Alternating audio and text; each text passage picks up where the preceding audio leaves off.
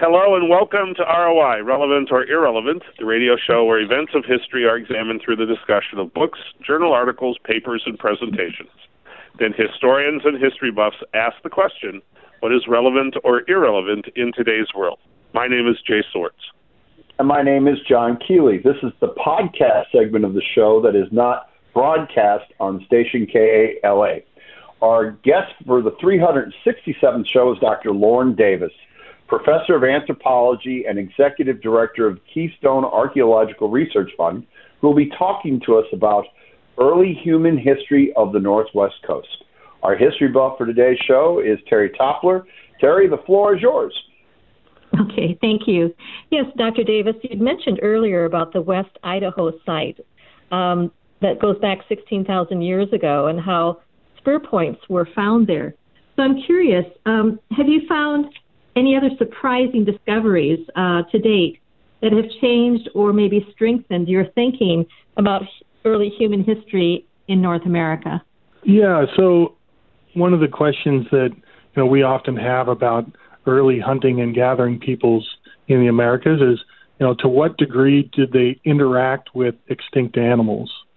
And in the Pacific Northwest, where I work, uh, where Idaho is, we we don't have a lot of evidence uh, that we can point to that shows that people hunted uh, or let's say even ate and processed these different animals. There's evidence from other sites, of course, in the United States. Um, there's some very famous ones in the plains in the American Southwest and other places, but um, in our area, we just don't have a lot of evidence for that. So we were really surprised when we excavated at the Cooper's Ferry site to find a piece of a molar of an extinct horse. And we also found some large pieces of bone that, because our site is out in the open, it's not in a cave where it can be protected. Bone doesn't tend to preserve very well, but because these pieces were probably originally pretty large, they um, preserved mostly. But I think that the collection of all those things is probably showing us that someone hunted a horse successfully, brought it back to the site, butchered it, and probably ate it. Because we also found it in association with some shallow pits and a fire hearth. So those things all to go together, I don't think it's too much of a stretch to make the argument that people were interacting with extinct animals, at least at this place and this time in Idaho.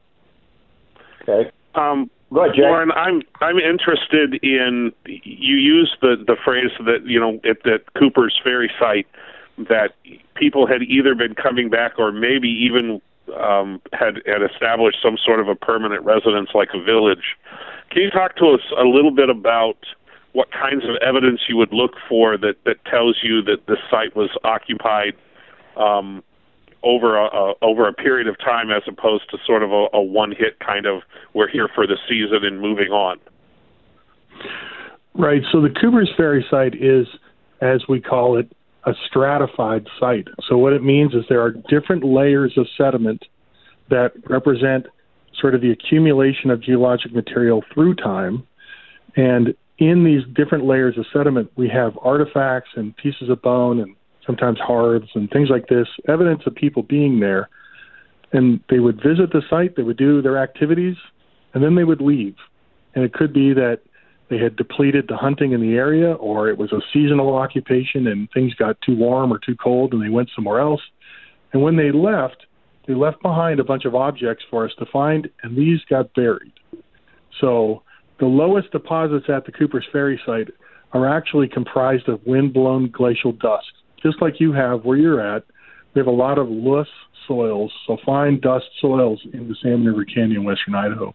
So this very gently rains down buries everything, covers it up, and then eventually people come back again and they live on the site, they do their activities, leave behind things, and then they leave. And then those get buried as well. If you do that sort of over and over and over again for, let's say, thousands and thousands of years, you get this sort of layer cake of different periods of occupation that you can get ages from by using radiocarbon dating. You can figure out what's the earliest, what's the next one and the next one and so on. And then you can piece together this sort of history of how people used the site, what they were doing, what their lives were like, and so on. Okay. I'm uh, part of the show is relevant or irrelevant, so I'm going to ask you how something became irrelevant.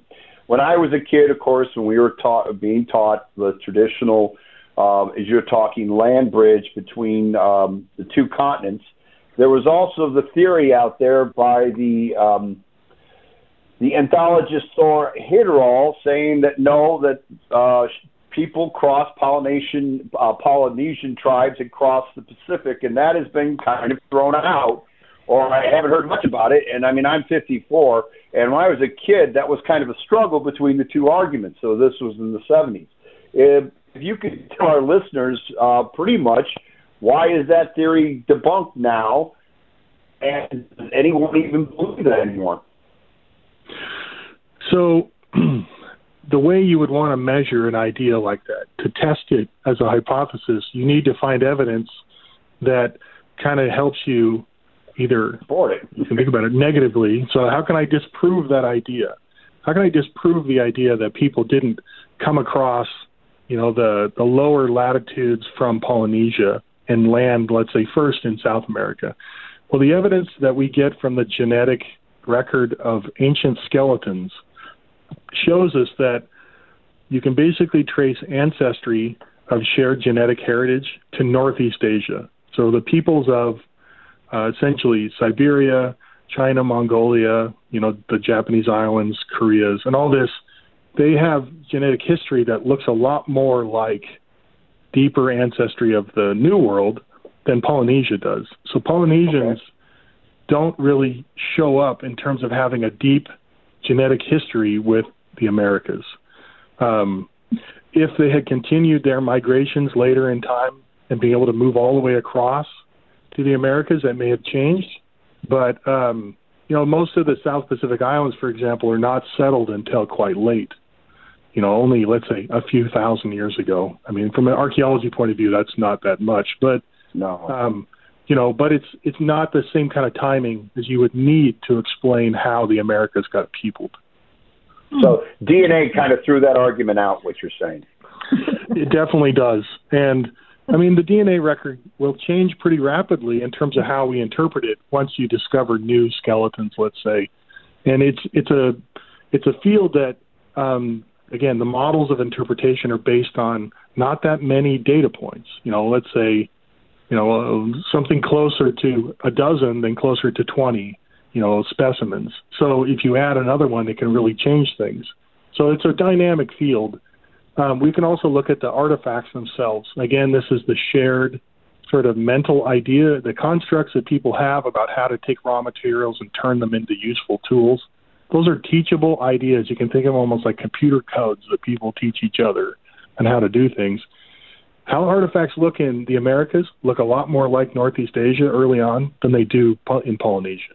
So, so if people did come across from Polynesia and settle in the Americas, they didn't leave behind any genetic ev- evidence, and they really didn't leave behind any sort of what we call material culture ideas. So it's just not a, a great explanation. Okay, thank you. Okay, Terry.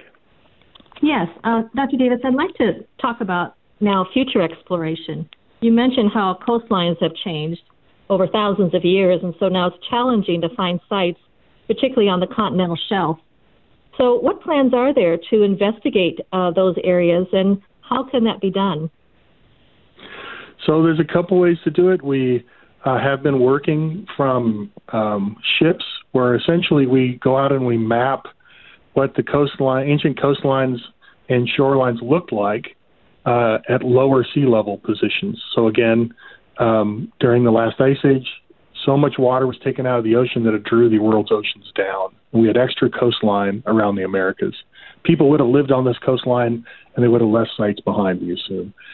But as sea level came up, it submerged it. It's hard to work with. So you can try to do it from the water side, that is, you know, from ships. And when we do this, we actually drop cores down. So we a six meter long you know, metal tube with a vibrating motor on the top, and it pushes it down into the seafloor, sort of like you could push a straw into a milkshake. And then you winch it back up to the surface of the ship and unload it and see if you found anything inside. And hmm. that's one way to do it. The other way to do it is to try to find areas along the modern coastline that are above sea level that would have been what we call inland attractions, like things that would draw people in And so I work also in northwestern Mexico, in Baja California, on an island called Cedros Island. And Cedros Island is literally a desert island. And so one of the things that's a limiting factor there is water, fresh water for drinking.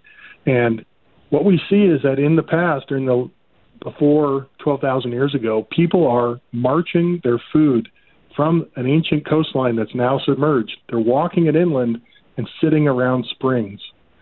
And the reason for this is that eight pounds of water is a gallon, and that might get you a day, you know, worth of hydration. Eight pounds of food can last more than a day. So the solution is basically bring the food to the water, not the other way around. And that's what people are doing. And so we've found a whole bunch of early sites on this island near these springs above sea level. And in these sites, we find um, we found about 36 of these now. Uh, they are single piece shell hooks made out of abalone and mussel shell. And some of them are, for your fishermen that are listening, like 16 gauge f- fish hooks. And these kinds of fish hooks are used today, for example. That size is used to take sharks or take really big game fish like marlin and so on. And then we've also found the bones of these fishes that they're catching, and some of them include really, really big fishes that are about the size of people or bigger. So, mm-hmm.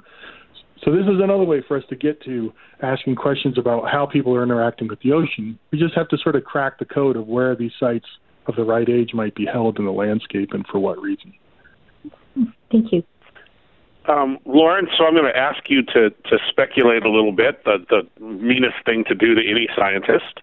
Um, so, as you are thinking about new theories, uh, lay out what you think is the most promising theory to sort of explain how um, migration takes place and and really the time frames that it's that it's working in as it works its way down uh, to uh, as John asked earlier uh, all the way down to South America. What what seems to be your idea of where this is headed?